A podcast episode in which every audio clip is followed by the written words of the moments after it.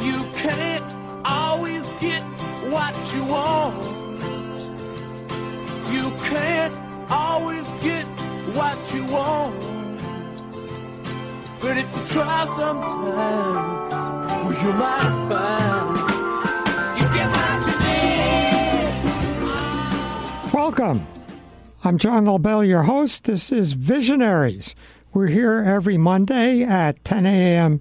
Eastern American time, but we're totally global, so you'll have to figure out what time we are in your part of the world.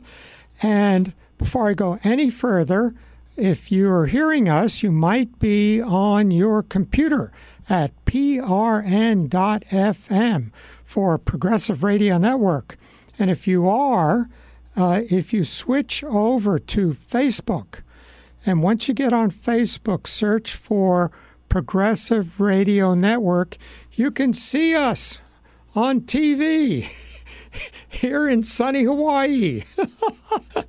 I've got a floral backdrop in back of me, so um, just a just a humorous remark. And we're going to have some uh, some clips, video, audio clips. So if you're not seeing us on imagery, doesn't matter. The uh, we're mostly going to see a talking head, but we're going to see a whole bunch of clips, and we're going to show some interesting stuff and talk about some interesting stuff. So let me back. Oh, one more thing. Uh, you can catch all of our back shows, including this one as of later today, on visionaries.podbean, P O D B E A N is in Nancy, dot com. And as soon as you get there, you'll see all our back shows. There's a couple dozen of them and some really interesting stuff. So uh, do explore and you can also comment, I think. So uh, I'd be interested in your feedback. Well, uh, I work by digressing. So let's uh, do some digressing here. And I'm going to start with um, I teach at Pratt Institute in Brooklyn, New York. So, Pratt is an art, architecture, and design school with a strong liberal arts tradition. We also happen to have a school of information. And in a sense, we are in a century old paradigm. So, let's just think uh, teapots. And so, we are um, 150 years ago, and you want a teapot. And an artisan would make a teapot and you would buy it and use it to uh, boil your water. And so an artisan would get sheet metal, uh, bang it with a hammer, uh, form it, put welds around it, make a base, and make a teapot. Now, let's jump ahead to the um, early 1900s, 19 18, 1920, 1925, up to 1930, and we have the Bauhaus. We've all heard the term the Bauhaus, and it was the most important design school of the 20th century. It was in Germany. Got closed down under uh, early in Hitler's rule, and a lot of the key figures from the Bauhaus ended up in this country and became very influential on American architecture and design. So the founder of the Bauhaus was Walter Gropius. He became the uh, chair of architecture at Harvard and played a major role in introducing modern architecture into the United States in the 1930s.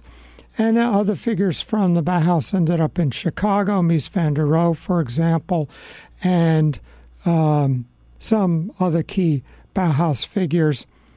Well, what did the Bauhaus do? Walter Gropius realized that, um, you know, actually he didn't anticipate today, but he says, you know, we're, we're running out of royalty to buy paintings. So it used to be you you would study to be an artist, and then some prince would commission you to do a portrait of of his mistress, and uh, you know Leonardo da Vinci doing the Mona Lisa. Well, uh, we still have that actually with billionaires buying art, but let's put that aside. And we were, uh, that model of art was disappearing. And at the same time, we were getting the mass production of teapots, among everything else. And they were pretty crummy. You know, they weren't well designed. So he said, suppose instead of making, let's just make up some numbers here, instead of the artist making a painting and selling it for $1,000, uh, the artist becomes an industrial designer and designs a teapot. Now, I don't have any images of this, but if you're online, go to Google Image and just say, uh, put in Bauhaus and or Bauhaus designs, and you'll see incredibly beautiful stuff. Tea sets, lamps, uh, matter of fact, you can see one of the Bauhaus lamps right inside the door in the Museum Modern Art Design Store on 53rd Street, across the street from MoMA. Right when you walk in, right to your right is one of those lamps. And a label on it says the Bauhaus designed economical modern designs, and the lamp is nine hundred and ninety-five dollars. I guess you know if you're a MoMA customer, nine hundred and ninety-five dollars is economical. To me, it's not. But anyway, um, um, you know, much of our design today comes as inspired by this Bauhaus design. Well, so the idea of the Bauhaus curriculum was to train industrial designers as opposed to artists. And so, what was the training? Well, the basics of design color, point, line, plane, solid, texture. And you would master these fundamentals and then materials metal, wood, glass. And you would study that about metal, which would make it amenable to industrial processes. Uh, what can you do with sheet metal? How thick can it be uh, to be able to be formed in a press brake, to be formed in a die? The things they would be using in a factory. So, as a industrial design student, you would master all that stuff. And so these beautiful uh, Bauhaus designs, which, if you go again to Google Image and take a quick look, uh, were not meant for you to buy them. They were meant to be prototypes that would then be mass produced in factories. and then we would then have available to us. Now, what's the ultimate uh, expression of good design that becomes available to all of us? And of course, it's Apple, right? The iPhone and all the other Apple stuff. And so Steve Jobs, in bringing us this clean, excellent, good design, sensitive to materials, etc., that we see in our Apple computers, in our iPhones, and our iPads, etc. This is an expression of this Bauhaus philosophy. Now, what's my point of all this? My point of all this is that was a hundred years ago. it's all like, you know, irrelevant. We're in a totally new world. So, uh, what do we mean by that? So, uh, let me ask uh, our engineer if we can go to clip one. We'll just show this for a second. And for those of you who are on uh, uh, audio, uh, let me explain it. There's a brilliant mathematician named Conway, and Conway created something called Game of Life. So, Game of Life is imagine you have a checkerboard and all the squares are white. And then you make some of the squares black and you make rules. The rules might say if uh, two black squares are next to each other, one of them will become white. Or if uh, uh, a black square and a white square, whatever. But you make these rules. And once you made these rules, you can watch these things hop around on your computer screen. Well, they do all kinds of things, and they look a lot like petri dishes. You know, it's like bacteria starting to grow on your uh, computer screen, just the way if in biology you uh, had a little, uh, oh, what, four inch diameter uh, dish with a little bit of a gelatin substance in it. You put a little speck of bacteria in there, starts to grow. Or, you know, like the mold growing on your cheese in the refrigerator. Uh, and it grows in these patterns. Well, Game of Life can emulate those patterns. Well, the one we're looking at here is calling is called a uh, uh, uh, we can we can wrap that one up is called a glider, and what that means is the pattern in the center is generating these little forms coming out of it. So in a way, we can say that these um, this arrangement is manufacturing these little elements that are coming out of it. Now, there are two limitations here. One is it's two dimensions. Well, we know that's no problem. We can easily jump to three dimensions and these kinds of things. And the other is it's stuck in the computer. I can't use those little gizmos. I can't pick them up and put them in my pocket. So, what we're going to talk about today is how we can go from that to actually being able to uh, to do things and use things. Well, um, so here we have this notion of we design a prototype and it goes to the factory and they set up an industrial process to make it. Now, how have we jumped ahead on that? Everybody, I'm a I'm a professor, so you know, raise your hand. what what's new that changes that? And of course it is 3D printing. So, what's a 3D printer? We all familiar with our inkjet 2D printers. So we have a computer. The computer on the screen generates an image. We create an image, and then we click print, and we have these little bottles of ink, uh, whatever the red, black, what are the colors? Yellow, uh, blue, the blue and yellow make green. So we have these four, three colors plus black, and we can print anything on our, uh, you know, we can go to a page of Vogue magazine on our computer and then click print, and we get a page of Vogue magazine coming out of our inkjet printer. And what it does is little nozzles put down a layer of uh, a layer of ink on the paper. Now, let's just sort of jump ahead and imagine we have the exact same situation, except instead of ink, we have a spool of thin wire of plastic. And the inkjet head melts the plastic and puts it down in a pattern that is determined by the computer. Instead of on paper, it does it on a metal surface and it puts it makes this layer a thousandth of an inch thick, but then it does it again and again. If it does it a thousand times, it's now made a solid object an inch thick. That's a 3D printer, and we can 3D print anything that we have a 3D image of in our computer, just the way we can 2D print anything that's on our computer screen and uh, just to, you know, things we can worry about. if you uh, go to Google Google Image and you say 3D print gun, you, you can 3D print a gun. You have to still buy the bullets, but uh, you know the idea that guns are scarce and only the bad guys have them. Uh, maybe anybody has a 3D printer can make them.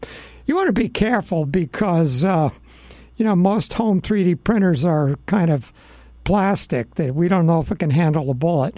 But uh, BMW has thousands of 3D printers and they 3D print in metal. You have tiny little beads of metal that the printer lays down. They get hit by laser laser beams that melt them and they form a 3D object. And there's stuff that you just can't make any other way you know, complicated valves with internal things going on. It, there's no way you could make those by, you know, hammering metal parts and welding them and polishing them.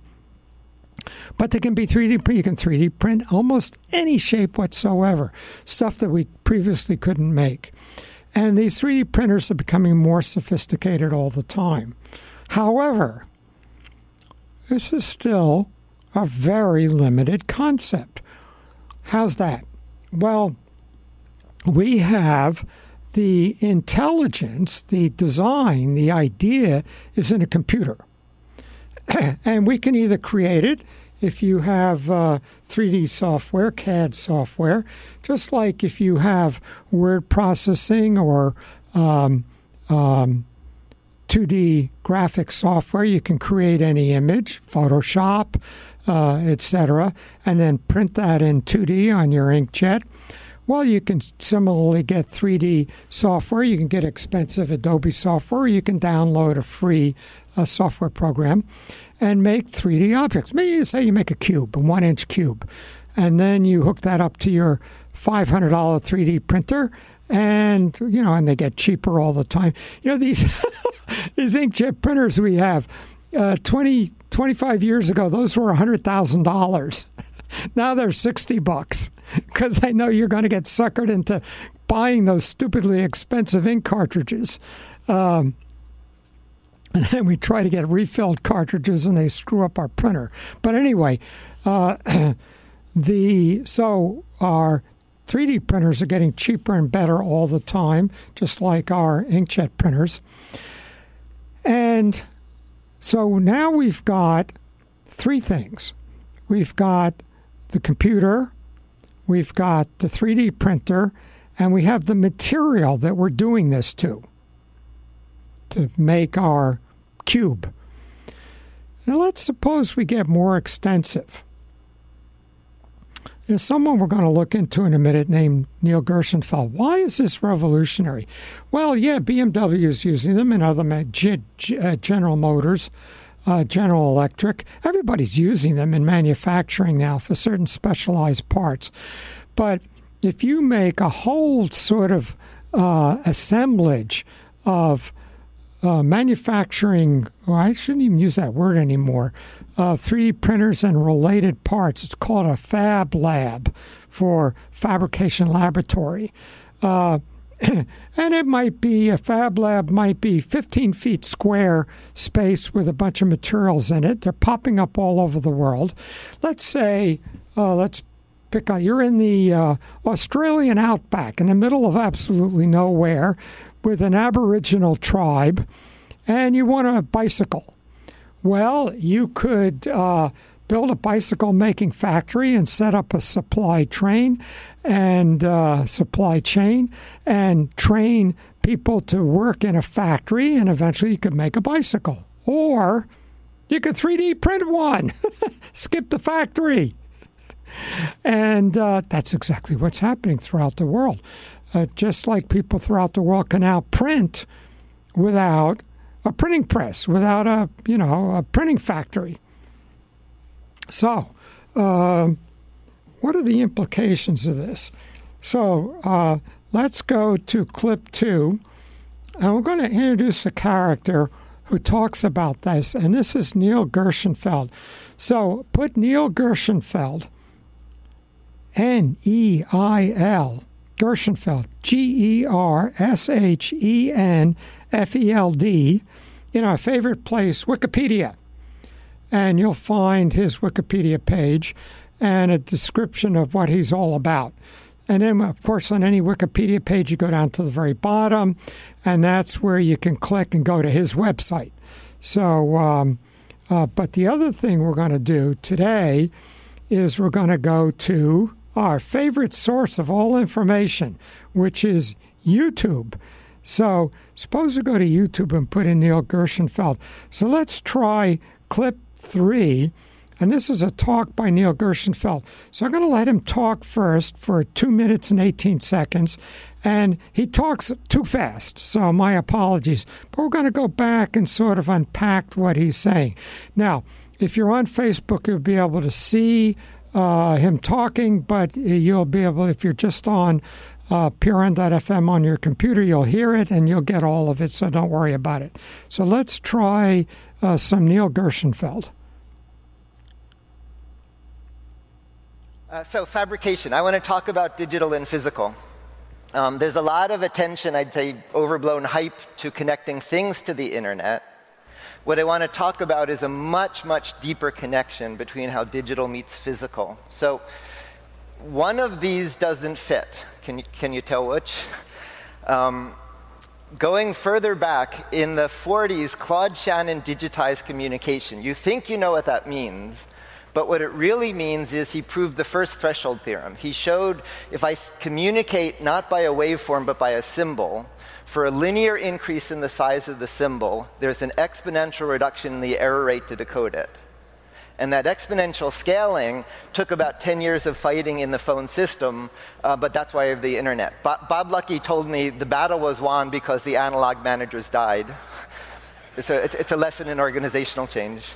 But um, that's why we use digital communication. Uh, John von Neumann digitized computation, and he did it with threshold theorems. Vannevar Bush made the last great analog computer at MIT, a room full of gears and pulleys, and it got worse with time. Uh, von Neumann showed if you compute with a symbol, uh, there's an exponential reduction in error for a linear increase in the state. There's very, very few exponentials in engineering. That's why we're digital. Um, MIT made the first NC mill in 1952 as an offshoot of uh, uh, one of the first real time computers, the Whirlwind in Project Sage, in Norbert Wiener's servo mechanism lab. Now, fast forward to today, um, with overhyped uh, additive manufacturing and 20 other descendants of computers controlling machines to make stuff. Uh, the state is continuous. All the wonderful machines, cutting, squirting, burning, bending, the state's in the computer, there's no information in the materials. Um, a child playing with Lego, the state is discrete, which means the child can make something bigger than themselves. Metrology is local, um, uh, you can detect and correct errors. When you 3D print, errors accumulate. Uh, the tower is more accurate than the child. Um, you can join dissimilar materials, and when you're done, you don't put Lego in the trash, you disassemble it, you reuse it. Those are exactly the properties Shannon and von Neumann taught us they don't apply to any of the advanced manufacturing today because the information is still in the computer. So, what I want to talk about is digitizing not the design in the computer, but the information within the materials. My prior art, the prior art I really like, is 4 billion years ago, and that's when the ribosome evolved. The ribosome builds me and you as molecular machinery, coding construction with exactly the properties I showed on the last slide. Oh, let's exactly go a bit further to 218. So, a year ago, I was so irritated by government agencies asking me about their 3D printing projects. I ran a program with the White House OSTP and all the agencies to talk about digitizing not information in the computer that dates back to the 50s. Okay. But actually- uh, so that's um, Neil Gershenfeld. So let's, uh, with apologies for um, his uh, terminology. So my fantasy is that he should redo this lecture and make it about five times as long and explain what he's talking about.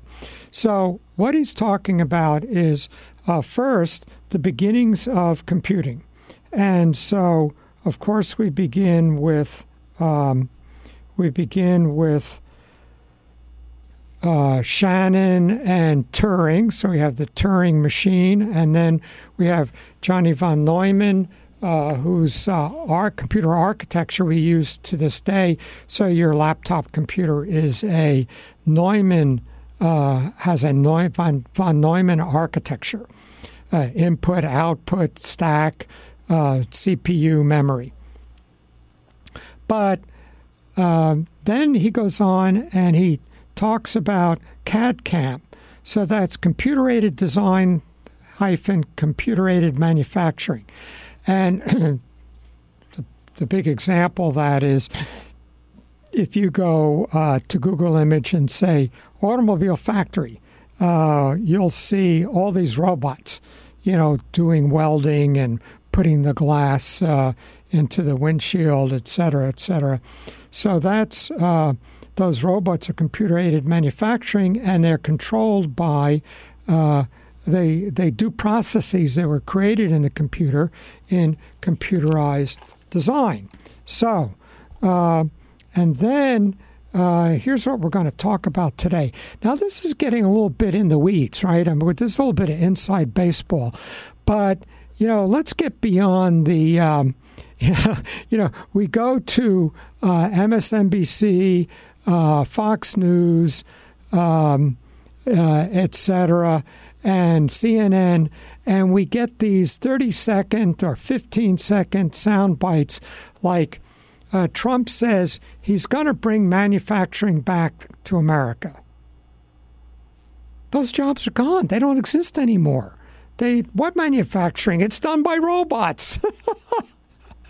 so now what does that mean? How is that done? Let's try to understand that a little bit because we're in the middle of a revolution that is only just in its infancy. So let's say uh, again we've got the uh, we're doing 2D printing on our on our inkjet. So we've got the information's in the computer. It's controlling the uh, inkjet printer, and the ink and the paper are joining together to make the image. So that's what Gershenfeld meant by the information is in the computer. And then he says the information is in the material. Uh, what is that going to mean? Uh, how is that going to change everything? And so let's uh, let's uh, jump ahead and go back to this talk, and let's start at four minutes and twenty six seconds and go to five thirty seven. So this will be just about a minute and eleven seconds. So let's try some more places at different times, and there's a very bad party game where you pass things through each of the steps. And so we found we had to implement all of them for ourselves. So in a straight path, you can go direct from the data structure out to the machine. And James and Nadya are here and can tell you more about all of that. The step after that, that's much more exciting, even still and interesting, now is think about the Lego bricks, but now Lego bricks in a range of scale. So in the smallest scale, rather than just DNA origami, what we're doing is iterative assembly of nanostructures and proteins so that you can grow nanostructures. Uh, one size bigger, this is micro Lego made out of electronic materials. Let's see. Yeah. So what you're looking at now is 3D assembly of uh, uh, circuitry of electronics. And uh, my student Will Langford is reproducing the whole history of integrated electronics with six part types N type, P type, semiconducting, insulated, resistive. And with just those six part types, by where you put them in 3D, you can make traces, vias, inductors, capacitors, resistors, transistors, and assemble integrated electronics in a reversible tabletop process. Uh, bigger sc- uh, scale, steel. Uh, my student Kenny Cheung, now at NASA last year, Okay, so what did we get there? he talked about something we all know. Actually, I'm too old. I had an erector set when I was a kid, but today we have our kids have Lego blocks. So we can make anything out of Lego blocks, sort of. You know, I mean, you can make Batman in the Lego Batman movie. Uh, you can make a castle, and you assemble these blocks. Now, what if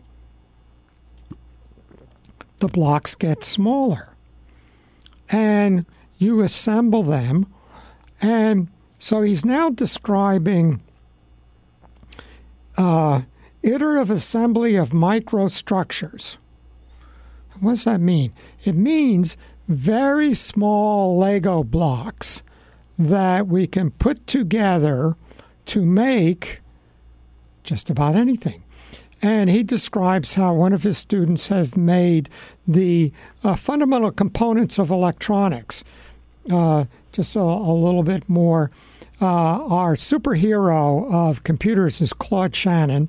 And in 1948, he wrote a paper in which he created information theory. But uh, that was only his uh, second act. His first act was his master's thesis. He never got a PhD. But for his master's thesis, he said, you know, there's something called Boolean logic after George Boole, a mathematician. And Boole said, what if we make some rules? If we say, if A is true and B is true, then you get C. If A is true and B is not true, then you get D. If A and B are both not true, then you get E. So these are rules of logic, and they're a way of you know what people had always been doing. Uh, what's the famous one, you know, from the ancient Greeks? Um, what is it? Uh, all men are mortal. Socrates is a man, therefore Socrates is more is mortal. we needed logic to figure out that Socrates is mortal. But that's an example of uh, what's called Aristotelian logic. So Boole uh, takes Aristotelian logic and generalizes a set of rules. Well, what Shannon did for his master's thesis, he says, you know what? I could make circuit breakers do that. If circuit if circuit A and B are on, we'll get condition C. If circuit A is on and B is off, we'll get condition D. That's called the transistors in a computer chip. he invented, you know, how computers work for his master's thesis. It's called it's it's called the most important master's thesis of all time. So what what um, Gershenfeld just described is those switches as microcomponents that can then be assembled to make all the parts of a computer. Now, uh, so we're starting to get materials and operational systems that we can start putting together.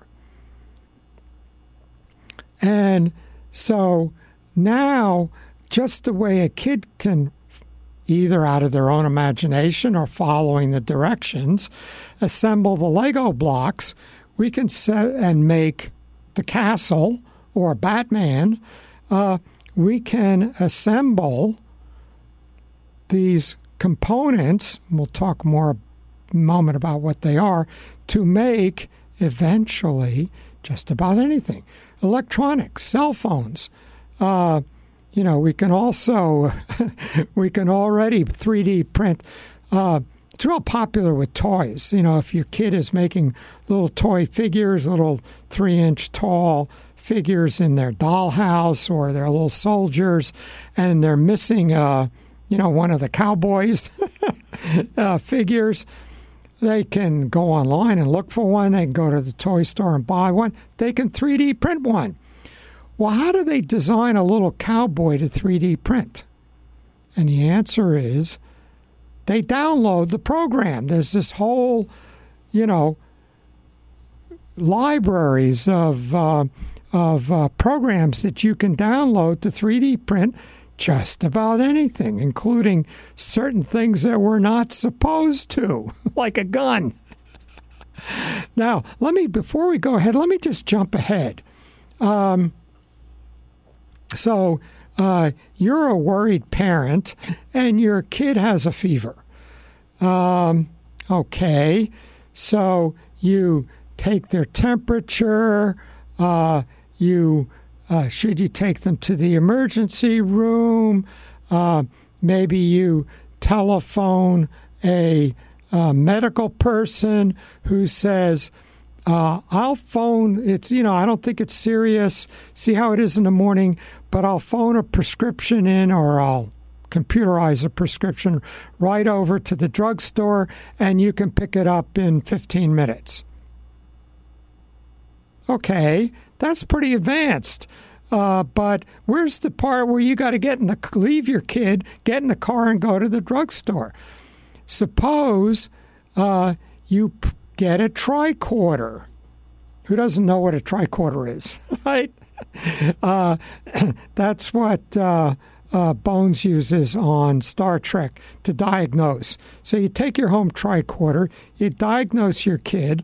It says you need this drug. You 3D print the drug on your home drug printer. well, you know, it's just a matter of time before we have that. So let's see where this is uh, where this is going. And Gershenfeld refers to it as a uh, third digital revolution. So let's go to 537 and then go to 706 and listen to two more minutes of this talk. A bigger uh, scale steel. Uh, my student Kenny Cheung, now at NASA last year, um, showed reversibly linking carbon fiber loops by an order of magnitude makes the highest modulus ultralight material.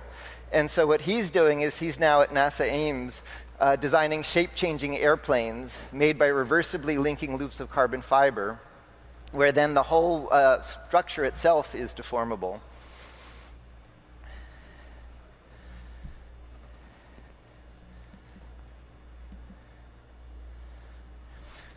And then on bigger length scales still, uh, my student Matt Carney this afternoon will be showing work on this sort of robot. Today, when you make a A350 or a 787, there's an autoclave the size of the airframe to wind fibers the size of the airframe. What we showed is reversibly linking little carbon fiber loops is actually lighter and stronger, and then instead of having one big part, you can mass produce lots of little parts. And then this robot, it's a funny sort of robot. It's sort of like a ribosome, the protein that makes proteins, in that all it can do is go one step forward or backwards and add or remove one part. But by iterating them, we're now working with air Airbus to make airplane printers that eliminates the whole supply chain, the whole $20 billion supply chain that makes final assembly make the whole airplane. It's not printing an airplane, but assembling an airplane. And in fact, on the biggest scale, um, uh, this is some modeling we're doing for a project with Homeland Security on geoprinting, on making landscape. And what that's about is um, Superstorm Sandy or Katrina can do $20 billion damage, and our national technical means is bags of wet sand. Um, and so we're looking at reversibly making landscape on demand for disaster response. And so across this range, it's very hard to print electronics. We're, we're cheating, we're not printing, we're assembling electronics out of high performance materials. It's very hard to print carbon fiber little parts. Again, we're cheating, we're linking loops of carbon fiber to assemble it. It's very, very hard to print mountains.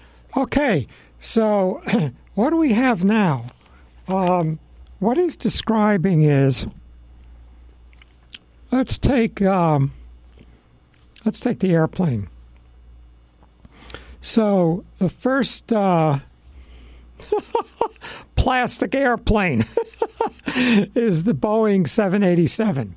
Actually, is the first uh, uh, major uh, passenger plane. There are business planes doing this uh, earlier. but what they do is you've got to make a metal form the size of the airplane. And then you take, you wind carbon fiber. So you have these fibers of carbon.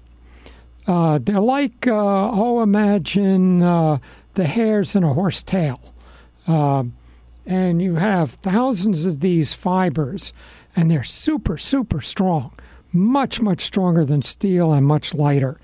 And you um, extrude, you know, like when you're uh, when you're moving and you have to tape up a whole bunch of boxes. You have a tape dispenser. You put the roll of tape in this handle, and you pull it over the box, and the tape comes out and sticks to the box. So it's exactly like that.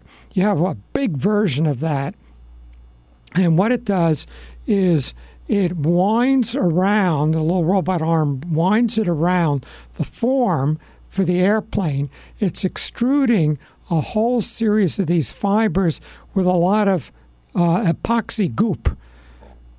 And after it's uh, done this for a while, you put it in a big oven and you uh, bake it, and it hardens the epoxy.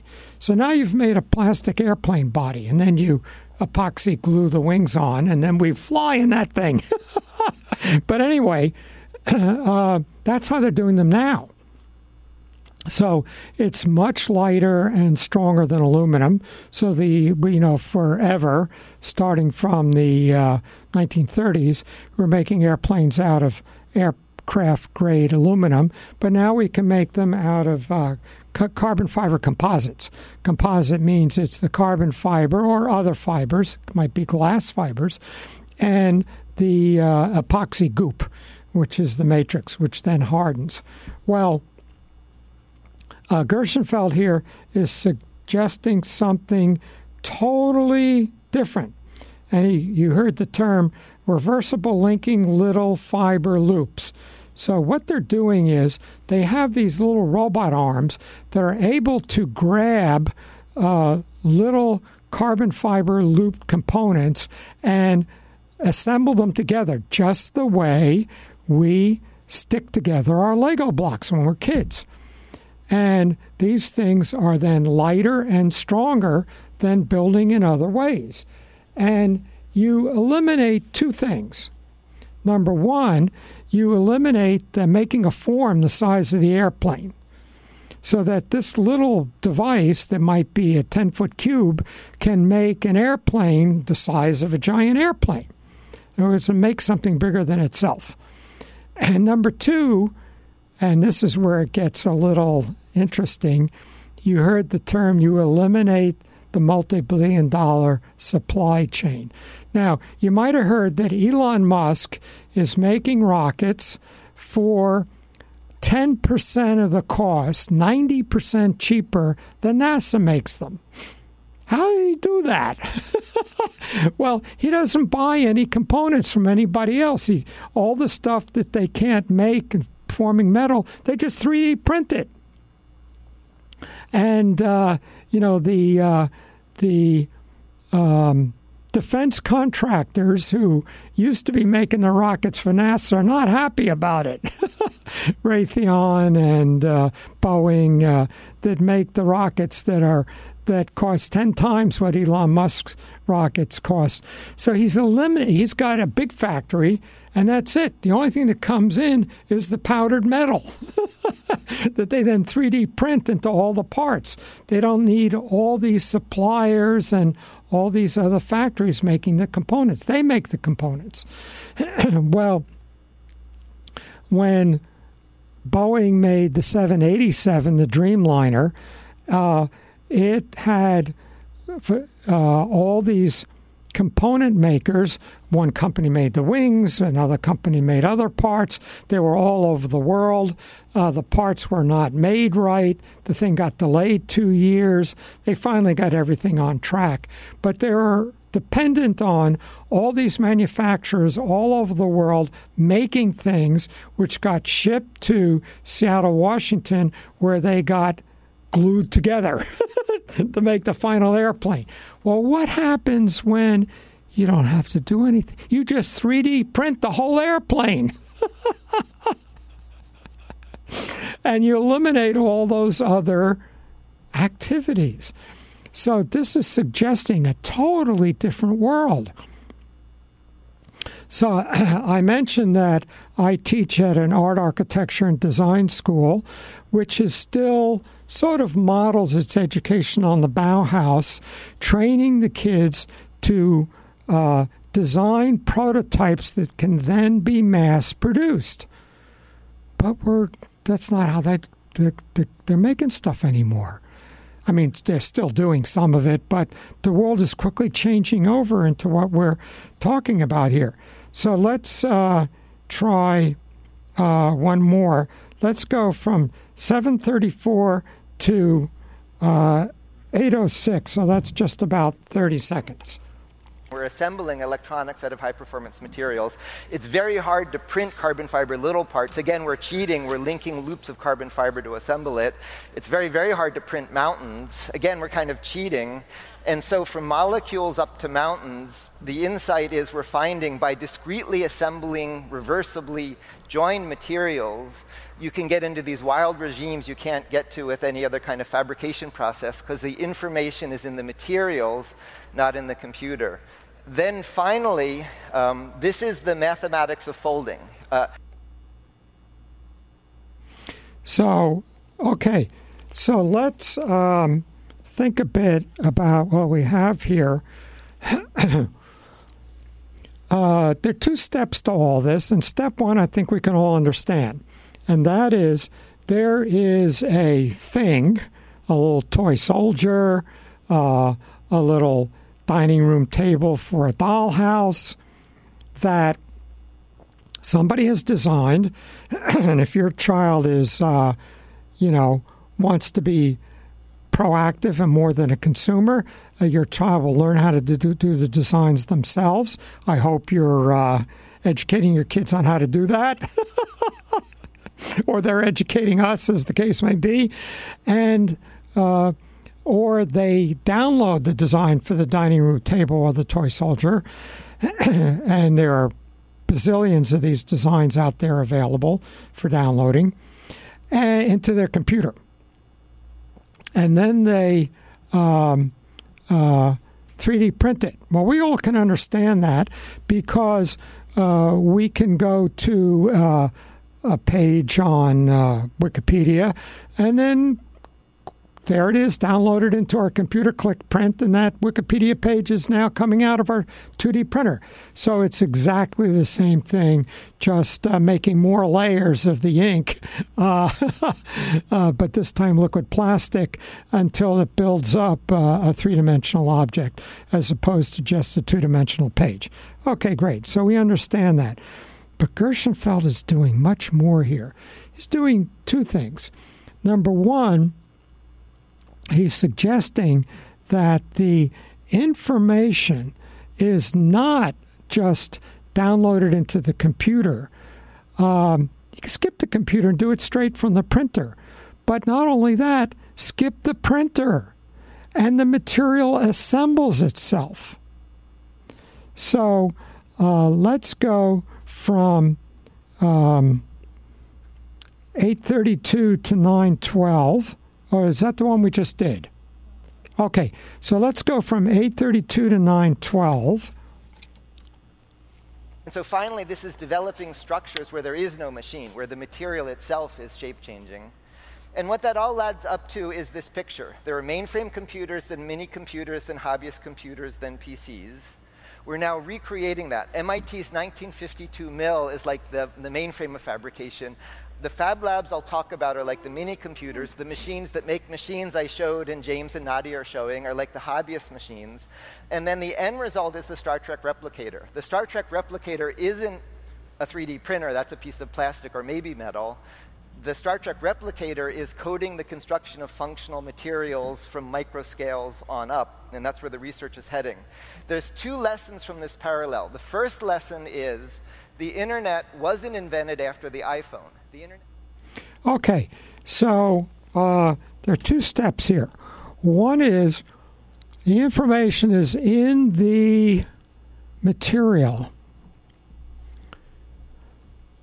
Uh, let's get real sophisticated about our manufacturing. Suppose you wanted to make an oak tree. Well, uh, you could make uh, an ersatz oak tree by uh, stick a telephone pole in the ground and nail some uh, sticks to it and glue some leaves on it. Or maybe you could get a whole bunch of oak tree cells and have a 3D printer assemble them layer by layer. You know, we can 3D print human organs now. But how's the other way you would make a, an oak tree? Anybody raise your hands? Anybody? How would you make an oak tree? You take an acorn, stick it in the ground, let the oak tree make itself. All the information to make the oak tree is there in the oak tree. And it can self assemble itself. Has to pull water and air out of its environment, but uh, it can self assemble. Why aren't we making our iPhones that way? That's what Gershenfeld's doing. Now, the final part of this is how does that change everything? Our whole world has been built upon you need stuff. You need a chair. You need a table. You need a book. What do you do? You go to school. you get educated. You get a skill. At nine o'clock every morning, you go to work. You work until five o'clock. They pay you money. You take the money, you go to the store. Uh, somebody has manufactured the table, the chair, the book. You buy it, you take it home, you use it, and then you throw it away. That's the entire structure of our world. That's over. That's gone. There's a totally new. Well, what is the new? So let's uh, combine 10 and 11, uh, I'm sorry, 9 and 10 here. And let's go from 943 to 1238 and talk about how Barcelona, Spain is totally changing itself with Fab Labs so that it can make anything with these little labs instead of with manufacturing. Science Foundation at one point came to me and said, You got a lot of taxpayer money, show social impact. And they did it because Congress told them to do it. They didn't know how to do it. I didn't know how to do it.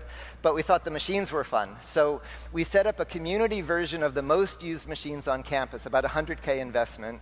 And then they've been doubling about every year and a half for about 10 years. So there's hundreds of these labs around the world, as far north as you can go in Norway or as far south in Africa.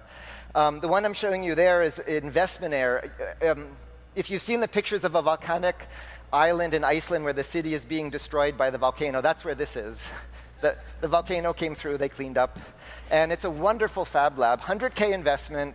Um, uh, 3D design, additive fabrication, much more used as sub- precision subtractive fabrication, small scale up to large format, and then embedded programming, all of that. So, this is enough technology not just to make technology, but to make machines. So boats, bicycles, kayaks, houses, internet terminals, healthcare, consumer electronics, production tooling.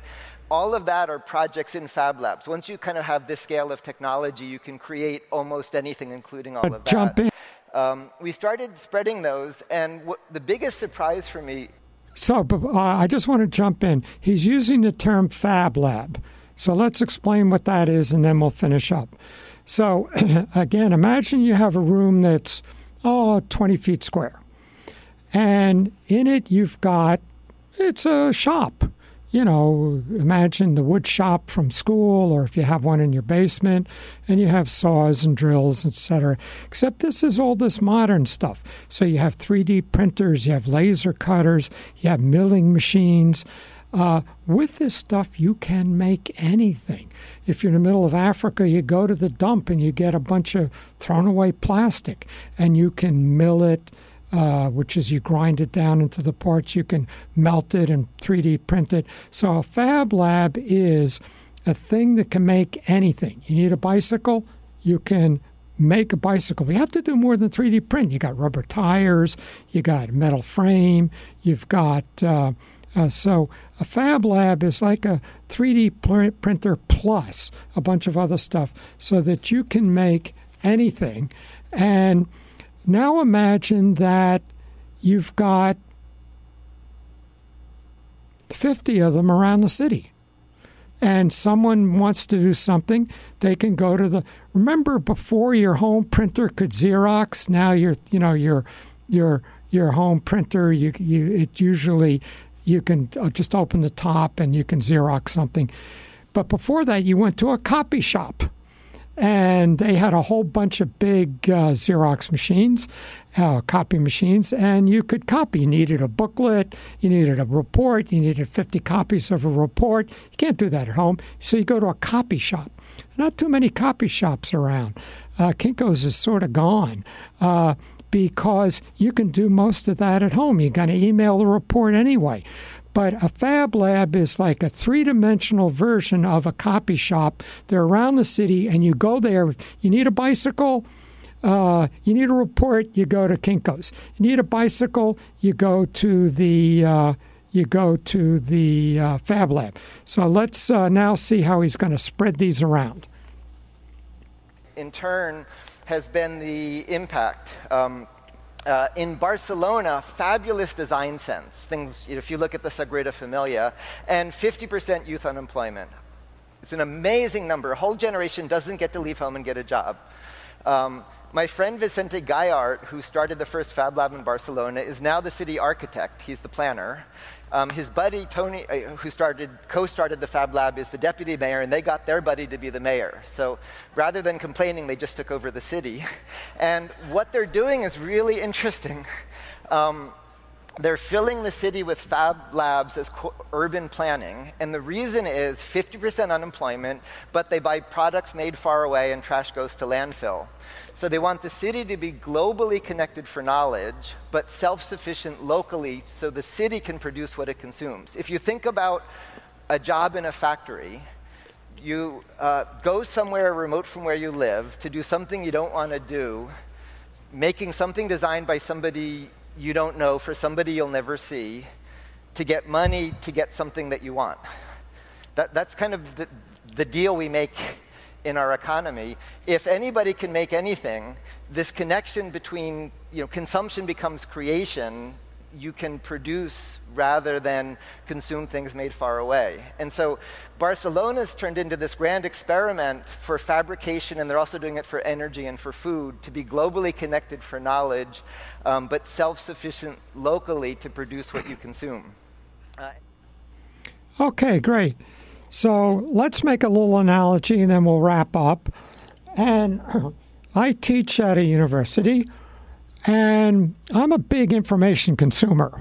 Uh, I pay $500 a month for a mini storage for my books still after getting rid of thousands of them. Uh, but I don't go to the library anymore and um, hardly go to bookstores anymore because you can get all this information online, download it, put it in your computer, manipulate it, print it, email it. I see an article in the New York Times. Uh, I email it to somebody. Uh, we're in information changed from you had to they had to print the magazine, you had to go to the to the newsstand, buy the magazine, take it home, make a Xerox copy, mail it to your friend. All that's totally. Now imagine we do the exact same thing with stuff. How does that change everything? Factories will start disappearing the way Barnes and Nobles are disappearing. Uh, how does the world change? What do things become like? Um, that's what Neil Gershenfeld is outlining the possibility of uh, what it's going to mean, how it changes our lives, how we want that world to unfold. That's for you to think about. That's what we've got to start thinking about. So, um, I'm John LaBelle. This is um, Visionaries. You hear us every every Monday on prn.fm, and all of our back shows are on visionaries.podbean.com. And today we asked you to think about what happens when everything about our entire world, again, what do we do with our lives? We go to school to, yes, become a complete person, but also to gain a skill, to go to a job, to make a living, to get money, to go to the store, to buy stuff, to take home and use, and then throw away. What happens when you just go down to the neighborhood fab lab, click print, and make whatever you need? And it's all free. And if you're, you know, more ambitious, you have your own fab lab in your own basement. Or you go over to your neighbor and say, you know, can I use your bandsaw? Can I use your fab lab? I need to make some parts for my, I need to make a bicycle. Because it's my kids now, you know, crashed their bicycle and they need a new bike. Uh, what does this world look like? Uh, how does everything change? So, uh, see you again next week. This is John LaBelle Visionaries. Thank you.